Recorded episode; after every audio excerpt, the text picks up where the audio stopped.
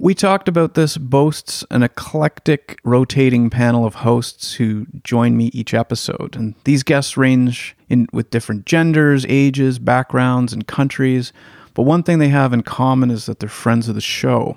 Joining me today, both from Tokyo, is Justin. Say hello, Justin. Hello, Justin. This is Justin's, third appearance on the show? I believe so. And also joining from Tokyo is Salim. Salim, loyal listener, self-proclaimed fan of the show, returns for the second time. Yes, Welcome back, Salim. Happy to be back on the podcast. Now, I don't want this show to be about politics. I've always tried to avoid that, but it tends to take us down a rabbit trail of despair, I'll call it, especially recent American politics. But I do want to just quickly ask you, did you watch the inauguration of Joe Biden, and if there's a general feeling yet in Japan how this new president will affect things in your country? Personally, I watched a little bit of the highlights.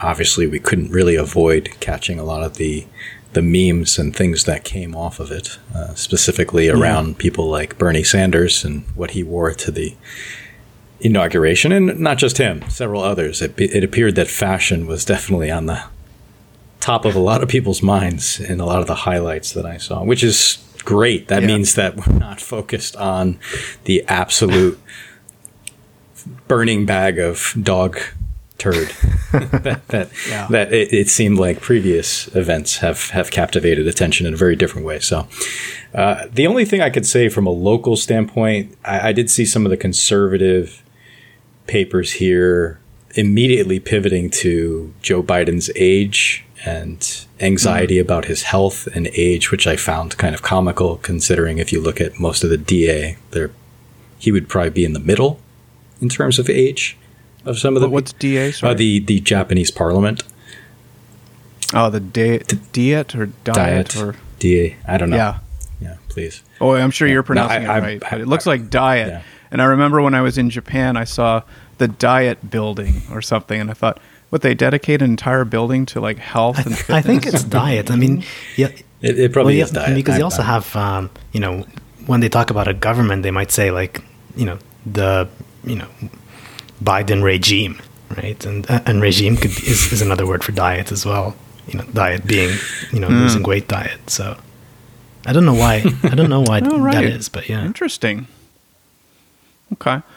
How about you, Salim? What's your take on it from where you sit? I wasn't able to watch it live. It was playing at 2 a.m.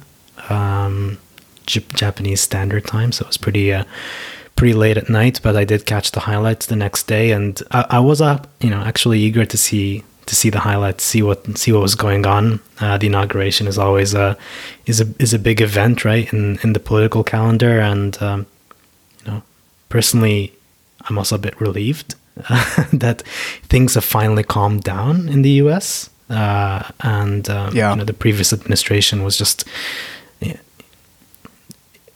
was just all a lot, right? There was just always a lot going on, and I feel like with this new Biden administration, things will go back to a bit of normality, which is nice. I think a lot of people will be sighing a breath of relief.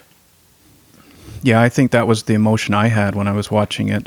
For us, it was I think around 11:30 in the morning, and I just had it on on the side as I was working, and that was what I felt was just relief from all the noise and all the BS that has been going on with it, and just bringing some class back to the office of the president, to me, I think is hopefully the best thing that comes from this is, and I said to a friend the other day that with a certain amount of coaching and advice for Trump, which, of course, he, I'm sure, received lots of probably early on and ignored all of it. I think if he had followed some of that, I think he would have probably been reelected. But then again, maybe not. Maybe the base that he has would have not followed him as closely if he was different, if he was more of a kind of classy guy in that position. So It's so hard Absolutely, to say. Yeah. I mean, considering that he still got, I think, like 74 million votes, that's significant. Yeah, I mean, right. I think it's more than any other Republican president in history or Republican candidate in history. So, you know, that's a feat in and of itself. And, you know, maybe a lot of people say in the news media that if COVID hadn't happened, he would have had a pretty good chance of being reelected. So, you know, the outcome is the outcome. Yeah. But in any case, I'm just happy it's all done and over with. Agreed. Well, moving on from that, we have our first topic. So, what do you do? It's a classic question most people ask or get asked when they meet someone for the first time. And is it a trite expression? Is it too personal? Why do we ask it? And what are we hoping to gain by asking it? Is it just because we have nothing more original to ask? Salim, you brought this topic to the table. What made you choose this for discussion today? Yeah, so I mean, I was thinking about obviously things to talk about on the podcast today, and one of the things that came up was a question that I was actually asked recently when I was meeting someone new, and that was, you know, what do you do for a living? And you know, I answered the question, of course, and it's perfectly fine. It wasn't in the context of work, right? So it wasn't the person I was meeting for work or business, and then I just thought, you know, if you're meeting someone for the first time and you want to get to know them, is asking what they do for a living a good question, right? I mean, what does what you do for a living say about you as a person? And arguably it could say a lot, right? I mean, there are people who whose work is their passion, right? And I work in the insurance industry. I'm not saying that insurance is not my passion, but are you saying it is your passion? Yeah, I am passionate about what I do. Good. But you know, if you were, I don't know, if you were an artist or a musician, I imagine that's definitely something that you're passionate about and you do for a living as well. A pilot. Yeah. So, you know, I was just thinking, in I think many cases, what I do doesn't really say anything about me. Or maybe it does. We also do spend a third of our waking adult life in our jobs, right? So it's obviously a lot of time spent working.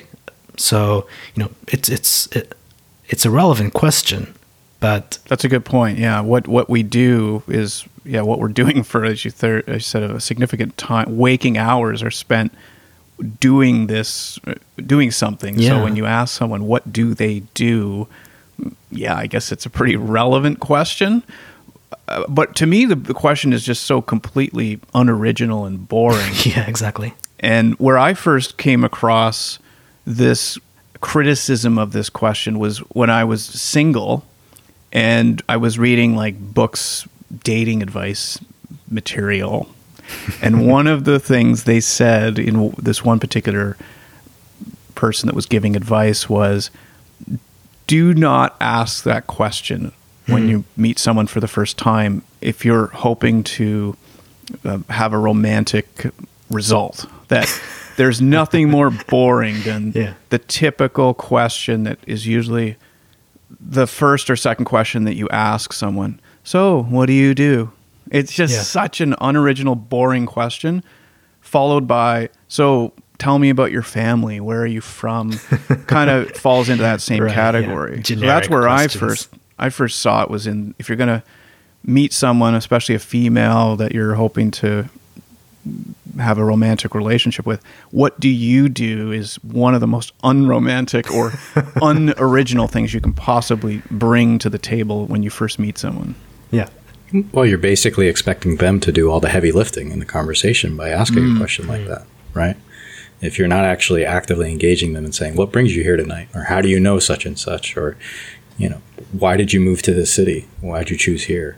If you're not actually engaging them at who they are at a base level, you're not going to get anywhere with them anyways. So, yeah, exactly. I mean, the conversation really won't I mean, it could obviously, if the person is a really engaging person, they can try to ask a little bit more about your career, but often it's a pretty dead end question. Of course, it does depend, but what are better questions I want to ask you guys? What are better questions to ask someone for the first time when you want to get to know them?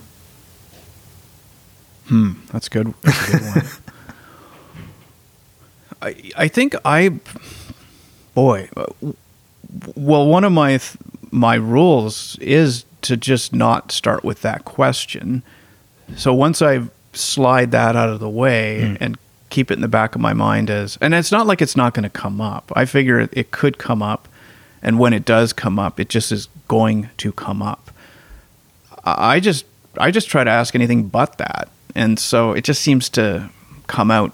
I just talk about maybe if it's sports and there's something on the TV, some people might roll their eyes and say, oh God, well that's what's so original about that. But yeah, I just try to have a conversation with somebody without starting with that question. And I feel, because here's something that came to mind when you brought this up.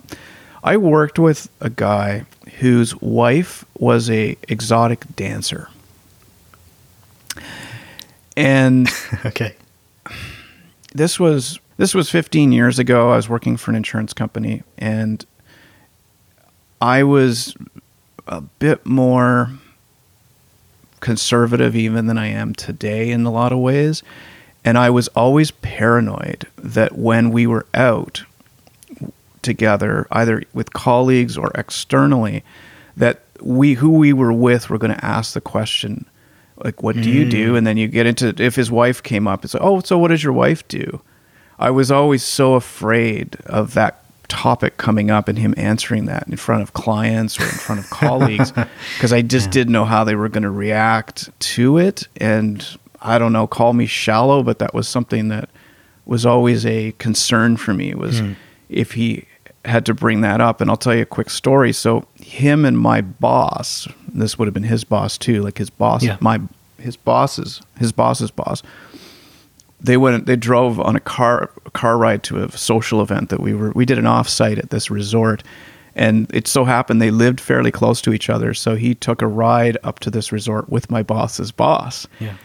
And I thought, in the hour and 40 minutes that this car ride is gonna take, how that question won't come up. Oh yeah, it's bound to. And I remember, I think I just asked him, so how did it go? And so what'd you guys talk about? So yeah, we talked about pretty much everything. And I think somehow he mentioned that he talked about his wife. And I said, so what did you say she did? And he said, I told him she was a photographer, which actually was not incorrect. Oh, she did do photography. So in my mind, I was always like, can you just say that when you answer the question? I guess nowadays it would be an OnlyFans account, right? Yeah. So what do you do? Yeah. To me, it's just such an unoriginal question. And yeah, there is a difference. Like if you're a pilot or you're a race car driver or an actor, that question at a party just has a much different impact. But I wonder if people who are those things also hate that question. Because I imagine, they have to, once they do answer it, you know, the reaction is maybe fairly typical, amongst all the people who ask the question. It's like, oh, you're a pilot. You know, oh, that's cool. You get to travel all around the world. Wow. At the same time, I really don't like being asked that question, because there aren't a lot of people out there who are passionate about insurance, and often the conversation just gets, my answer just gets a bit of a blank stare. Oh, insurance. Yeah. End of conversation. But well, the advice I got early in my career was, when you're at a party, never say you're an insurance, because it will immediately gravitate to, well, I have 2 cars and a house and I know that I'm paying more than my neighbor, right, and I don't understand why. Can you help me with that? Yeah. Right. They want the instant quote. Yeah. Yeah. Or you get the other, or you get the other piece, which is, oh, you guys, you know, I had a claim last year where my auto insurance company refused to pay for this, and you guys are a bunch of scammers. You make all kinds of money, and they're big, tall buildings with your fountains outside. And, you guys are just, like, screwing everybody. That's the other direction it can often take. Yeah. I mean... Except when you need me. Exactly, except when you need me. Justin, what do you think? I mean, what's a good intro question? I think a lot of people kind of defer to a version of the "you come here often" type of question, which is essentially the okay. That's the granddaddy, right? But that's what people go to. They go to a variation of that, right? They go to, oh, do you come to these gallery things all the time? Or, oh, do you come to dinner parties with such and such all the time? So it's like a variation of the "you come here often." But to your question, I guess it really depends on who I'm engaging with and why I'm there. Am I there to socialize? Am I there because I'm amongst friends? Am I there because I'm seeking a potential date? You know, as Clark was mentioning before, in all cases, I try to lead with empathy. So I try to engage with the person in what they're appearing to be engaged with. Mm. Are they engaged with the event itself? Are they engaged with people that are putting on the event? Are they engaged, or are they completely disengaged? You know, that's something that's easy to engage with as well. You know, it's this is just an absolute mess, isn't it? You know, that type of thing. And you can poke fun at it and just have fun with that for a couple minutes. That's dangerous though too, because if the person's overly negative, now you've just been sucked into something. But or if they're the event organizer. Yeah. You look pretty bored. Sure. That's You're a good at a house early party exit. And you accidentally tell the host this party sucks. What about the Japanese? Is this a question the Japanese ask each other in their culture? Is this a question that is part of the Japanese culture? All the time. Yeah, I get it all the time.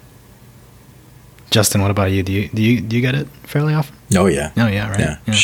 Sure. Yeah. I mean, I'd say with Japanese friends and colleagues, it's probably even more so. Because it's a more comfortable entryway into a discussion. It's an easy question to ask. Yeah. But yeah, all the time. I think I kind of alluded to this before we jumped on to the call and the podcast itself. That, you know, depending on where you live, those questions are very loaded questions. The questions can be about, you know, where you live, what kind of living you're making for yourself, how successful you are, how eligible you are for them, for someone else, or whether you're worth their time in some cases. So, and you're saying I find those Japanese in general, or just in general? Just in general, I mean, and kind of more major markets, right? Major metropolises. You know, there can be that much more aggressive tone to that question, where it's very purposeful. So, what do? Yeah, are you worth my time? Yeah, or should I be bothering to engage with you, and vice versa? Like, okay, so long. You know, that's the limit. We're leading with this, and there's very purposeful around why you're leading with this. I have no interest in engaging with you beyond this. Where's the bar? I mean, there's a lot of importance put on status in Japan as well, right? So I think it's one of the reasons why it's all the more common, you know, to ask that question and be asked that question in Japan, because status is quite important, right? And it's not just limited to yourself, right? I mean, I've gotten asked what my wife does plenty of times as well. Mm-hmm.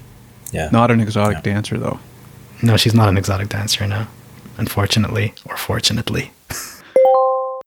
All right, so what about a product or a service you're currently using? We take a bit of time each segment, usually, or each show, to talk about a product or a service. And I, for one, am enjoying the use of polygon resistance bands. These are resistance bands for working out. I'd been looking for adjustable dumbbells for quite some time, and they're super expensive. I don't know if you've ever looked into it, but I was looking at a pair of Bowflex dumbbells, like $800, like crazy. What? That's insane. Thought they were simple looking, and I didn't want something that took up a lot of space. And Justin's nodding his head, no way on the Bowflex adjustable dumbbells. So I got these resistance bands at the advice of a friend, and I love them. Like these, they take up no space. You have them in little bags. I've got a couple different types, and I've been using them. I've used them while I'm working, like doing a meeting. I was listening to a meeting the other day, and I'm doing these like stretches. I wasn't on camera, of course, but I had it rigged up here. I was doing them, just listening to the meeting, and thought, wow, this is perfect. So polygon resistance bands. I'll put a note in the show notes. How about you guys? Justin, you want to go first? Sure. Yeah. From a product standpoint, something that I've been using more frequently, not just recently, but just the last few years, has been Twitter. Twitter is my go-to. It is my search engine. It is my collection of journalists and a certain amount of my network here in Japan as well. It's been something that I cultivated and put some attention to a few years back. And the people on there have been tremendously resourceful in terms of everything from getting someone to come in and fix something like a tradesperson to a doctor, a dentist, something for my kids. Really? So something to deal with schooling, anything in between. And it helps because, you know, I have this group of maybe 200 to 300 people that are always really tied into things around Tokyo and Japan in general. And they can spit back information or send me to other people that are really, really helpful. And it cuts down all the research time and everything else and getting actual reviews, in essence, from people. They have no problem in being very clear. You know, one person says, well, what about this doctor? And 3 other people say, oh, no, terrible experience there with this, this, this, and this.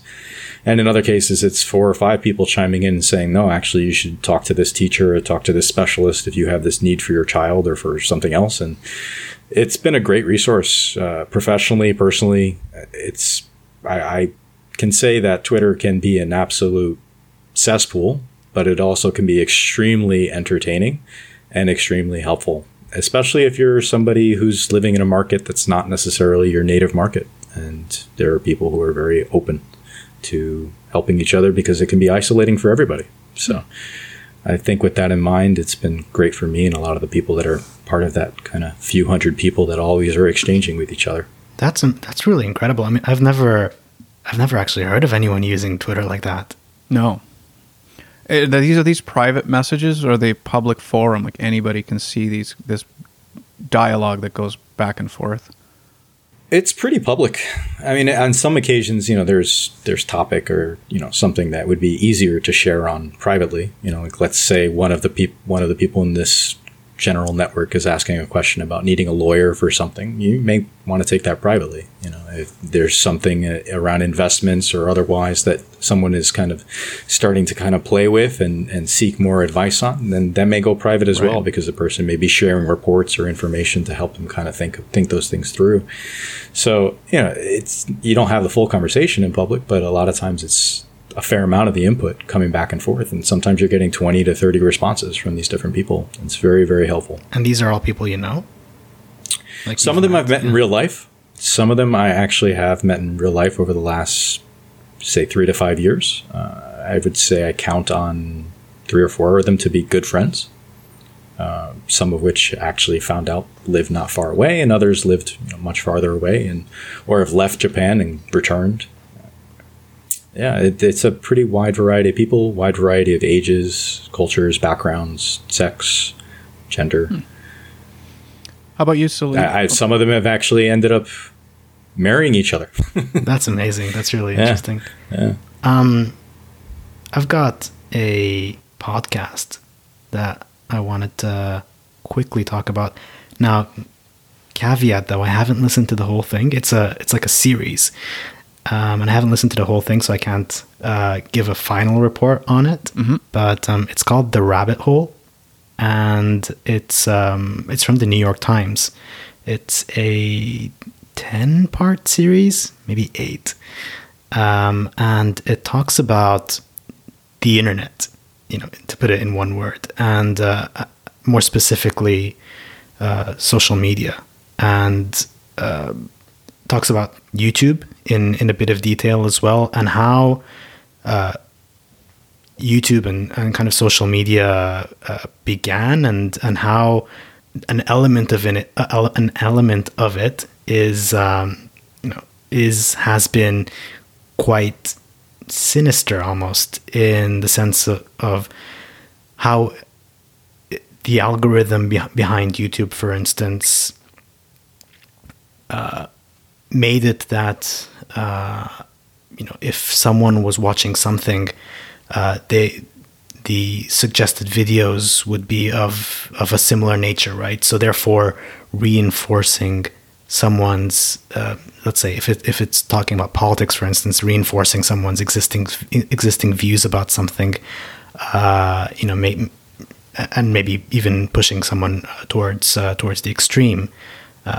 Now, like I said, I haven't finished the whole thing, so I can't really talk about this in too much detail, but it's really interesting, and every episode is about 30 minutes.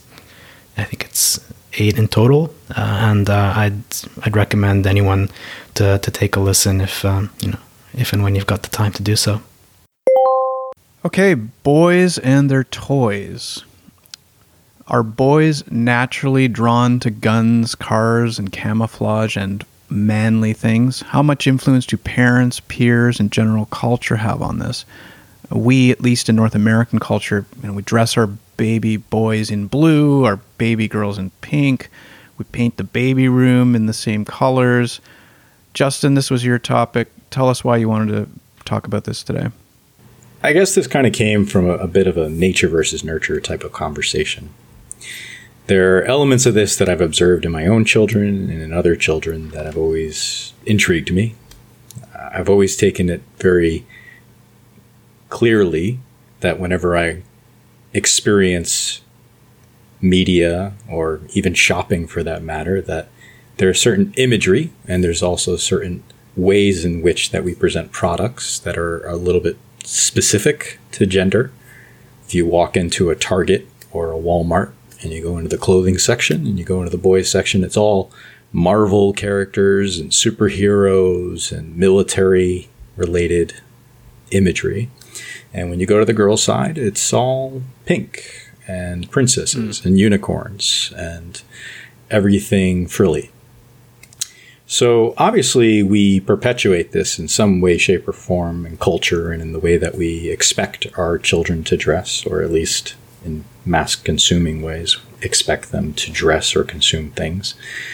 But it made me start to kind of question how much of this is nature, how much of this is nurture, and what kind of things are boys and girls drawn to. There was a period long ago when I was a child where there was a very popular, I believe, child psychologist who wrote a book named it was by Dr. Spock, not to be confused with Spock from Star Trek. Yeah. And part of the concept was basically allowing your children to experience both versions of what would be considered gender norm, and give your son a doll, give your daughter a Nerf gun, or, a play gun, and see how they have comfort, interpret it, and desire that item as something that is part of their identity. My parents tried that with me, and it didn't work. I took the doll and I threw it in the toilet. But I don't know if at that stage had I already seen enough, experienced enough that would make me inclined to do that. I don't know if that was just natural. I don't have a point of reference for that. I saw with my own older boy, by the time he could actually form sentences, he was just constantly talking about cars. He was always spotting luxury vehicles far down the road. He could see the lights. Oh, that's a Porsche. That's a Ferrari. That's a this. That's a that. And he learned those cars very quickly. He always wanted to look at those cars. He found them attractive. He found specifically high-end cars, which is dangerous, attractive. But later, he liked looking at military trucks and all these different things because he just got more and more engaged in that. Now, was that an entry point because his dad was interested in vehicles and cars? Is that because I like certain refined things, or is that naturally what he was doing? Was it an engagement point for him? So I'll leave it as a kind of a jumping off point, because I know I'm kind of diverting here specifically to the automotive side, but manly things, boy things, what we identify as being strong as a boy should be, quote unquote, I'm putting quotes up in the air. Some of those things are fairly antiquated, and those are things maybe not even a generation, but maybe two generations before us, where that kind of language would be used with little boys and girls. And I think we're moving away from that, but at the same time, the consumption and the imagery and everything else still reflects an old way. So I'm interested in your thoughts and your experiences and what you observe. Well, I have two kids, a boy and a girl, and so I see... I often wondered about this. I remember reading an article a few years ago about a person or a couple that was going to raise their kid in a gender-neutral way. And this was probably 10 years ago, where this was not as open a topic as it is today, the whole gender and neutral and all pronouns and things that are being talked about these days. And I often wonder, so they said they were going to dress the child in just neutral clothing, not pink, not blue, and not really even discuss things like what you're saying, like putting a Nerf gun in their hand, or having a dollhouse for if it's a girl, and a G.I. Joe layout in the bedroom, toys, Marvel characters. They were just going to raise this child in a kind of a gender-neutral way.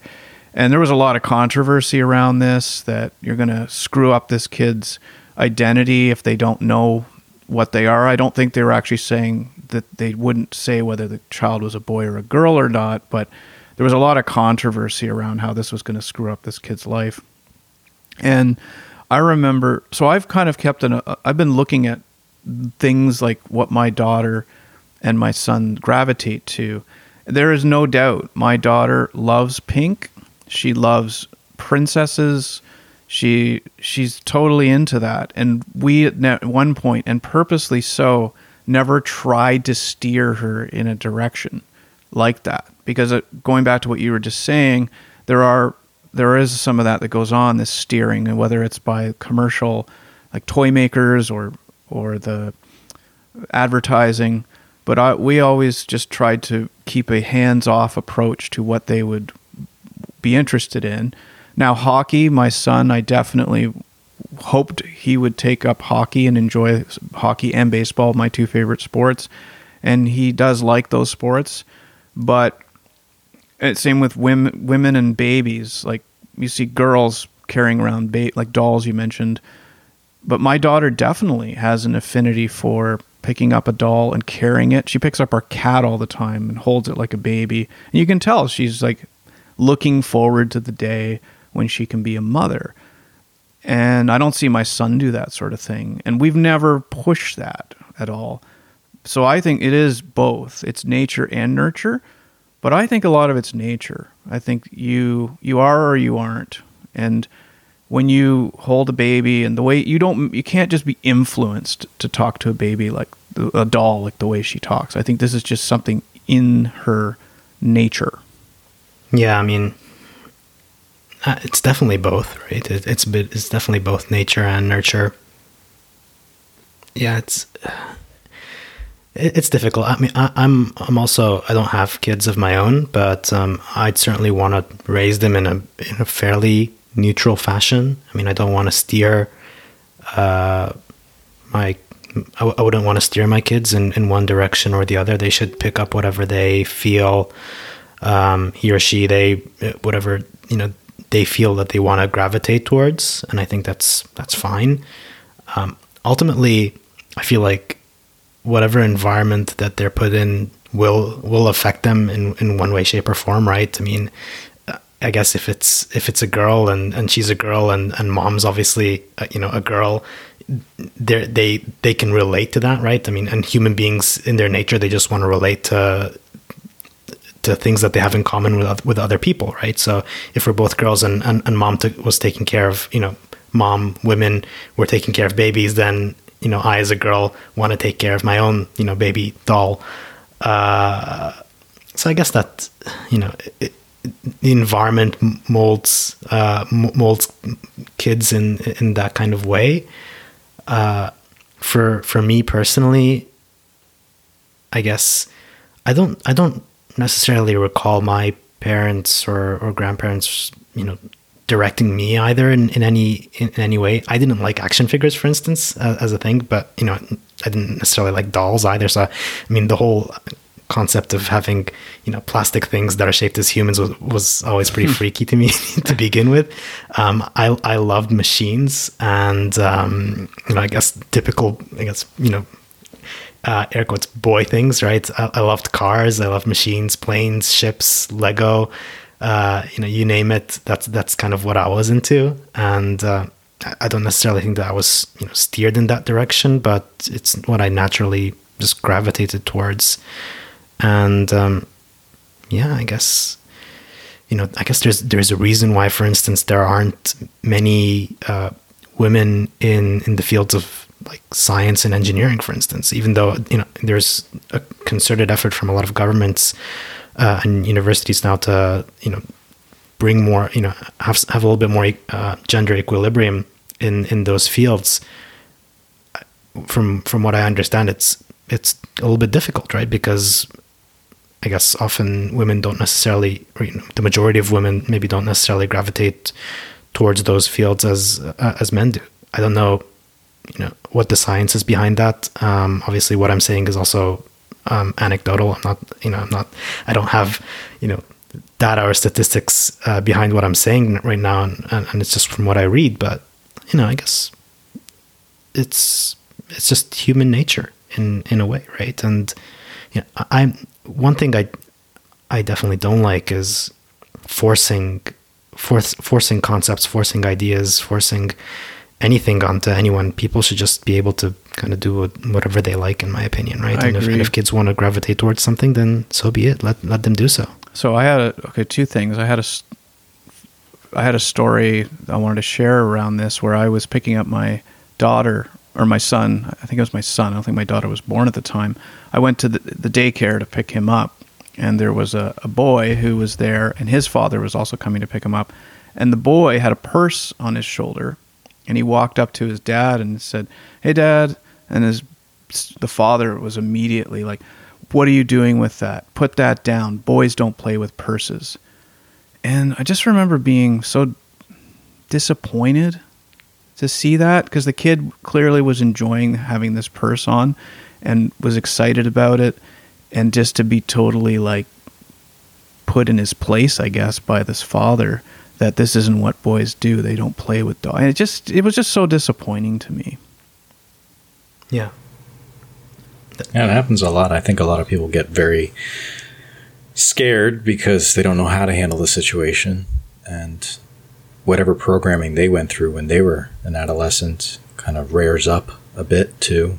But and what does that reaction say cases, to the kid too? You know, like, well, it's just, a lot of times parents who react like that aren't really that equipped in general, because they don't lead with questions and engagement. They lead more with statements and accusations. Yeah. So, you know, if they work through it, it may not be that, right? Like I've had experience with one of my sons saying like, "Oh, I really like such and such. He's my boyfriend." And going, "Oh, well, what do you mean?" "He's my friend and he's a boy and I'm really close to him and I really like playing with him and I really like hanging out with him. He's my boyfriend." I said, "Okay." And kind of working through like what it is he's actually saying, not reacting to it, not responding to it in any way that maybe I conceptualize or society conceptualizes. It's just, that's just the way he was labeling it, because he really likes this person and he's opening up to someone. But would you clarify for him how boyfriend might be perceived if he uses that word, how that could be perceived? Right. So when we talk through it, he starts to kind of work through and he says, "Well, actually, you know, he's not my boyfriend. He's a friend that's a boy. And I know that like a girlfriend and a boyfriend or somebody that you care about." So like he gets to that point eventually, like kind of talking through it. And if he didn't, and I felt like there was a gap that needed to be filled, sure, I could.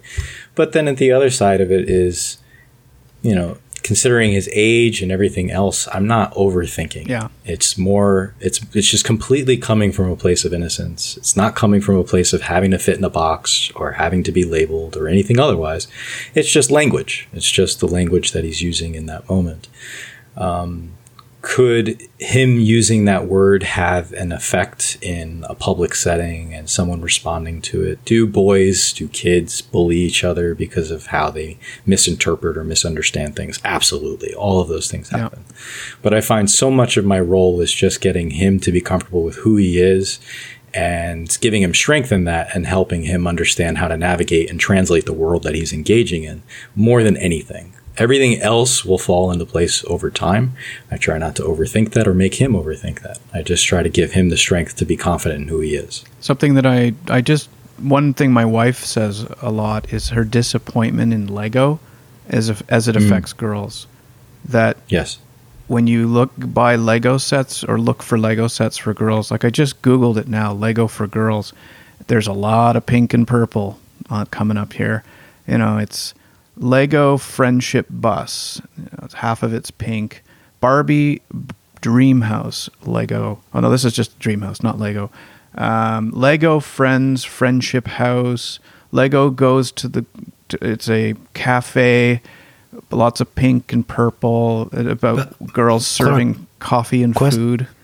Question though, are they labeling that as Lego for girls? Is that like the official labeling? Because no. I thought Lego was pretty gender neutral. Well, I mean, obviously, there. You know, without saying it, I imagine it is more. You know, it's geared towards girls. But is that the official labeling? No, it isn't. I mean, Lego Friends. I see that here on the boxes.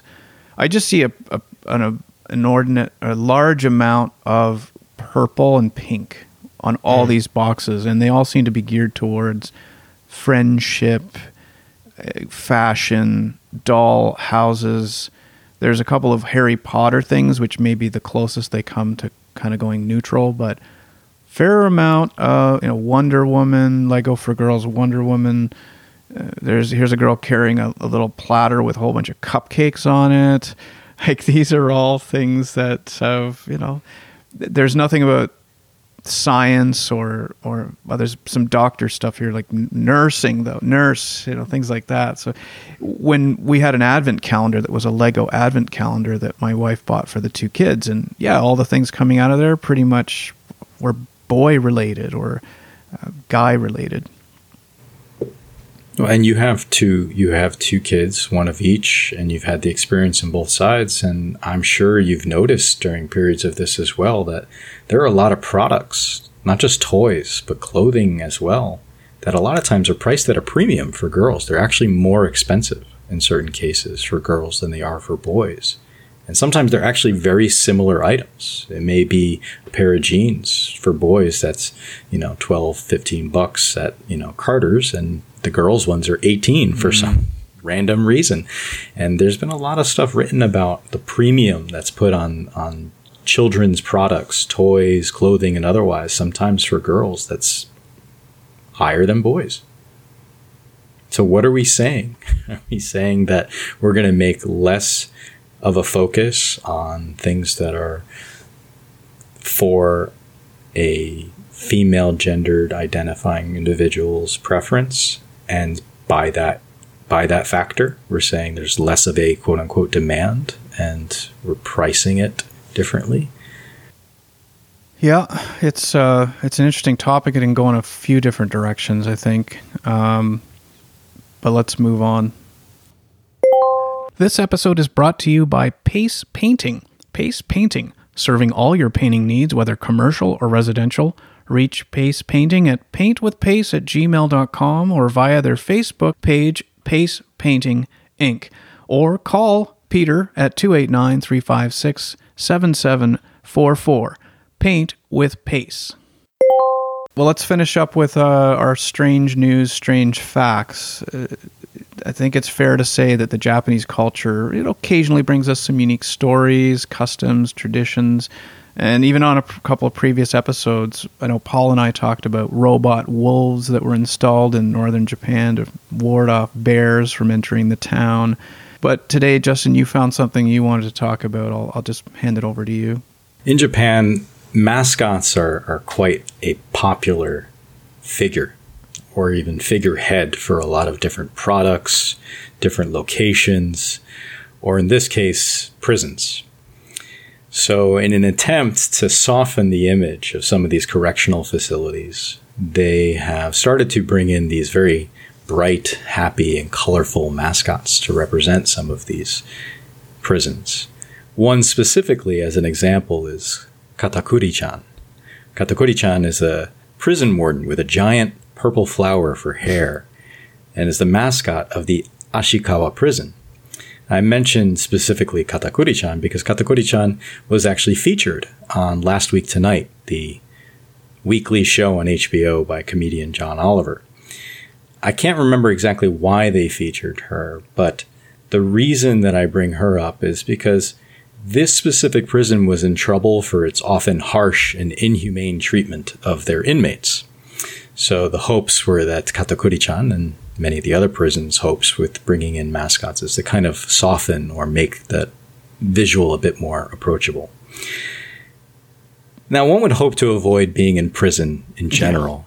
And there are certain countries that are kind of well known for being a bit rough. There's certain Southeast Asian or Latin American countries that are known for having very, very tough prison systems. Turkish prison. Italy as well is known for being very, very rough. Egypt, my home country. There you go. Yes. Actually, you know what? Let me take all of that back. The only place that I could say that are known for having halfway humane or decent prisons are Norwegian and Scandinavian countries. It seems like a lot of them work on the rehabilitatory factor there. They're trying to work towards skill building, and they're trying to work on the human level and getting these people to correct behaviors that led to where they are. With that caveat, Japan specifically loves mascots, loves to not talk about the actual thing, but use the mascot to talk about the thing. And using another example, just to kind of show how much of a association Japan has with it, there is a location, Miyoko City, where they have colon-chan. And colon-chan is promoting colon cancer screenings. So if you dress it up nicely and give it some nice colors and walk it through the neighborhood, the intent is to both soften and also bring attention to the location or what, in this case, something that you want to have taken care of. There are thousands, if not tens of thousands, of mascots that represent everything from city wards to schools and everything in between. And if you're very interested in this type of thing, I would definitely suggest checking out Mondomascots.com. Clark can put that in the notes as well. Mondo mascots.com. There is an immense fascination with mascots here, and to some effect, it does help, but to others, I don't know if you're in one of these prisons, you really much care for the fact that they're trying to put lipstick on that pig. Well, I just Googled Japanese mascots, and I came up with an article called The Five of the Most Terrifying Japanese Mascots. Japan's Yuruchara, is that what you call a mascot in Japan? Yeah. Yes. And yes, there's some incredibly scary and bizarre-looking mascots here. There's even one with Matt Damon standing next to one that actually doesn't look that scary. But I noticed in the prison mask, I mean, okay, so what's the point of this? Does it actually, I wonder if a prisoner looks at that and actually feels, okay, yeah, all right, life is tough. It's horrible I'm in this prison, but I now feel a sense of relief and compassion when I look at this mascot. If I were in a Japanese prison and I saw one of those mascots, it'd probably be the other way around. Want to tear the head off it and go crazy on it? Or yeah, pretty much, yeah. It's like, oh, man, this sucks. Yes, save the money on the mascot and protect me from getting shivved in the shower, I think, is probably the thought. In Japanese prisons, I mean, that's the very much of an American perspective, is that the whole shiv in the shower. Is that... Are Japanese prisons also dangerous places for what could happen to you from other prisoners? Japanese prisons are a black hole. Not a lot of information comes out of there. Yeah. So, yeah, I mean, to Justin's point, I mean, earlier, I mean, there are a lot of countries where you wouldn't want to be in prison, but Japan is definitely one of them. And, you know, we can talk forever about you know, the criminal justice system in Japan, which is pretty terrible and pretty arcane. But, yeah, Japanese prisons. To Salim's point, I mean, every time the UN tries to come in and do a review of human rights here in Japan, they get rebuffed. So, you know, it's not just the prisons that are black hole. Even when independent authorities are being tasked with coming in here to come in, the government's doing a great job at keeping them out as well. So there's no reality. We have no sense of how things are. And I would think most people who've been in prison are too afraid to actually share. Yeah. I think that would probably surprise a lot of people from outside Japan.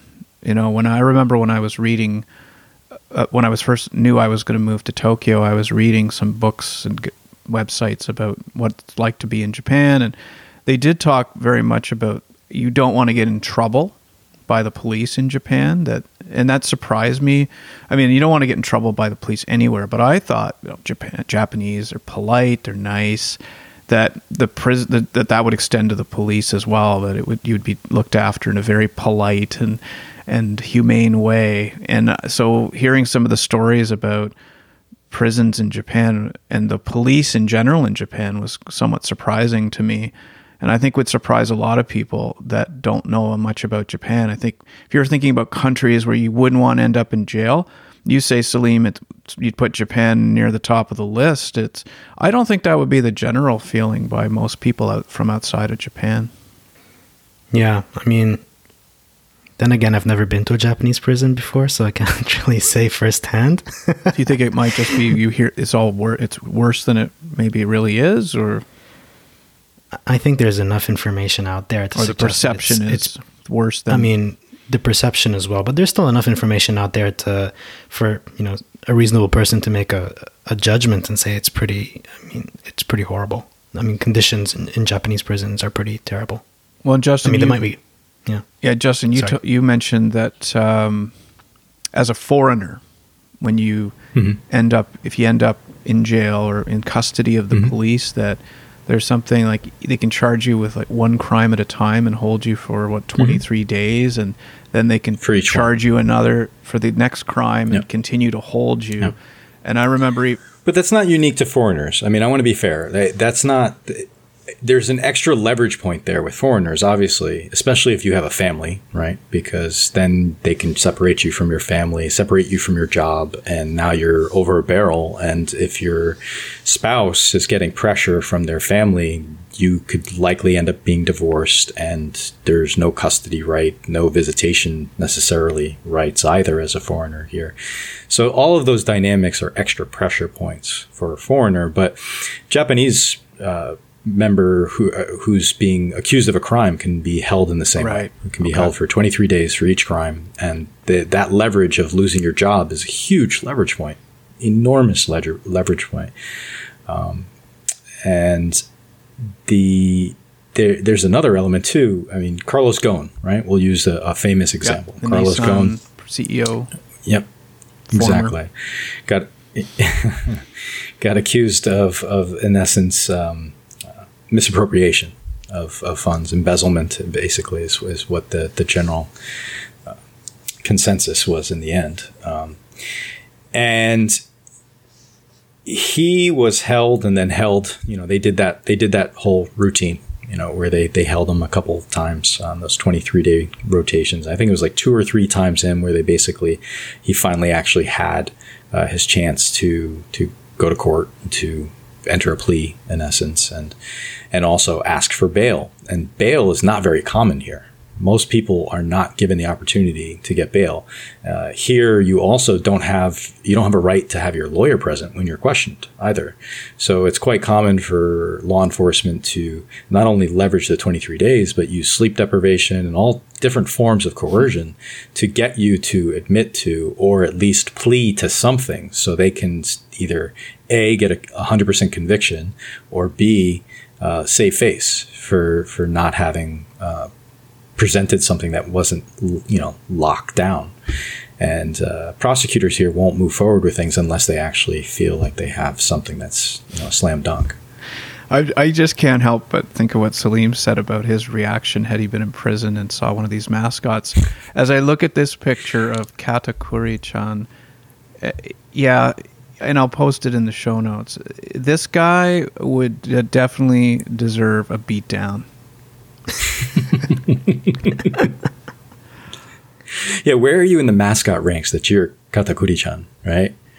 You know, are you well below, like, you know, like a Meiji Milk, you know, like mascot, or like, you know, where's the hierarchy in mascots? Yeah, that's a good point.